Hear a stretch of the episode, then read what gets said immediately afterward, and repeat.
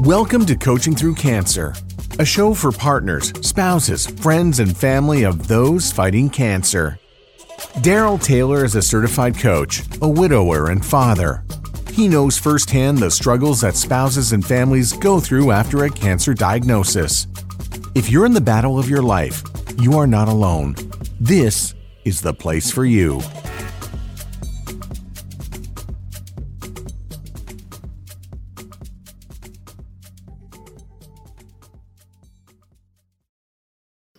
Hello and welcome to Coaching You Through. This podcast is called Why Hiking Sucks. We go hiking almost every weekend. There's some pretty amazing trails nearby, and we always hike to the peak, find a meditation spot, and hike back down. Our typical route is kind of a bowl shape.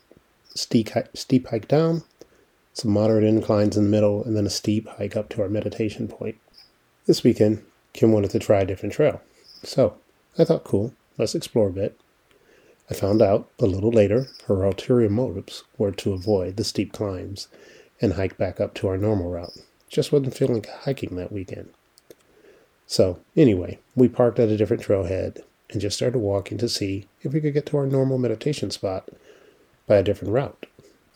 What we did discover by trying to avoid the normal discomfort of the hike we always take, we discovered a trail called Dreaded Hill. Now, this is not the steepest or longest or most strenuous hike, but it's harder, seemingly, than our normal route. It was longer, but the difficulty was just laid out differently. It was all in the middle rather than bookends. Now, some hikers might consider this a benefit rather than a liability. It's a little funny because so much of this has to do with just how you think about it. When we came across Dreaded Hill, Kim says, Let's go back and try our normal route. I said, no, let's do Dreaded Hill. We spoke to another couple of hikers on their way up Dreaded Hill, and they told us it earns its name. Not exactly words of encouragement. And meanwhile, I'm borderline hostage in negotiations at this point. A few benefits super nice, happy people always on the trail. Everyone is kind and helpful. Another benefit? It was cloudy, which was great since long sections of this trail have no shade. Third, we had coffee. A few observations. Parts of the hike were fun. Some parts a little challenging, but not as much fun. Entirely because of our thoughts, though. It kind of reminded me of the movie Swingers, if you've ever seen it. There's a part I kind of remember they're on the road to Vegas from LA, like so many of us have done. And the car is a party. Everyone's screaming, Vegas, baby, for the first hour or two. That last part of the trip, only one guy is awake, everyone else is asleep or unconscious. It was a bit like that. A bunch of David Goggins like motivation in the beginning, in the middle, hang in there, it can't be much further. It was at this point a couple told us that we were near halfway. Not exactly what we needed to hear. And by the end, it was look, what's the difference of walking there and turning around or turning around here? Not as inspirational as the start. Goggins would be disappointed.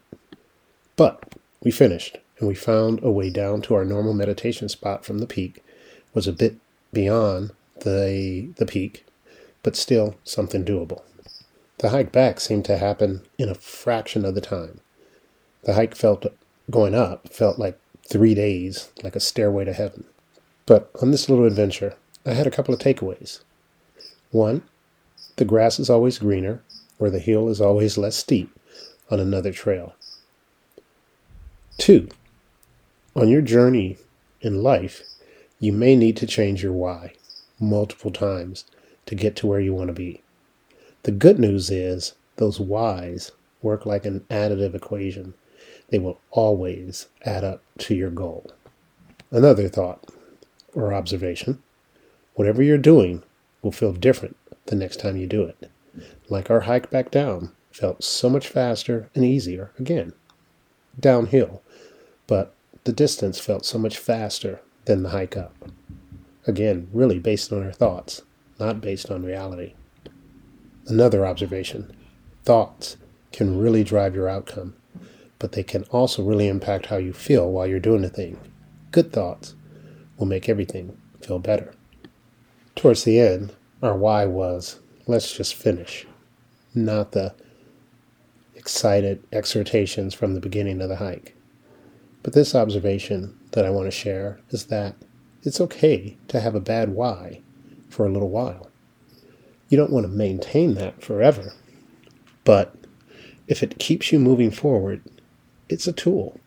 I can recall when I started exercising and trying to lose weight, I would go to the gym primarily because I was afraid that Alina was sick and that if I were sick too, what would happen to the boys. Now, that might be a fine motivation, uh, but it's not really sustainable. It's based in fear, it's based in lack. Eventually, my motivation changed, though, and I began to begin, become motivated by the desire to be healthy and by how good I felt. And so I want to offer that in this very short podcast to you all. Uh, my example of the hike this weekend your grass is not always greener on the other side, it's just different, like our route was laid out differently. The impact of those changes are considerably affected by your thoughts. Your thoughts will change how you feel about it and will impact how you go about the journey and what that journey and the experience of that journey looks and feels like. You can have a bad why. A bad why can serve you as long as you know that that needs to change at some point if you're going to sustain or experience your your goals in life with the emotional state that you want to have. In that same context, whys are additive. So you can add whys to your journey without really impacting anything. So we can start out by saying, This is great exercise. We can start out by saying, It's fun to explore, and add that to, This is fun to exercise.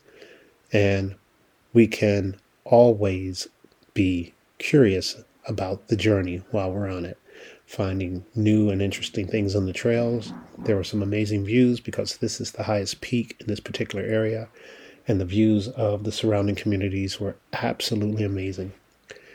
And then the feeling of accomplishment to, to get to our goal. The other thing that was great was that uh, it took us to a peak, and our normal meditation spot, we could view it down the hill, but it wasn't exactly close. But after having achieved what we had, we were able to push ourselves to hike down to our normal meditation spot, spend 30 minutes meditating, and then hike back up to the peak and then back down to our starting point. So I just thought, again, with something as simple as hiking, there's a lot of lessons about life and about the journey of life or any component of life in terms of goals or any activity that you're pursuing.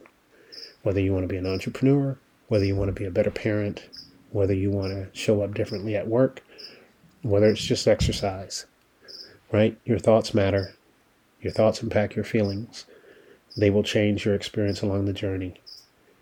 You can do more than you really know that you can do at any one moment. It's okay to change your whys, and you can add to your whys because they're additive. So, all right, short podcast. Um, I learned something this weekend. I hope you learned something from me. And I look forward to working with any of you if you have some questions about your whys for whatever it is you're working on.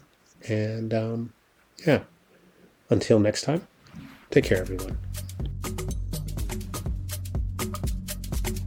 Thank you for joining us. Share this episode with friends, families, and others in the fight. We'd love to hear from you. What's your story? What are your thoughts, experiences, and what would you like to hear discussed? reach out at www.coachingyouthrough.com. That's coaching you through with the letter U.com.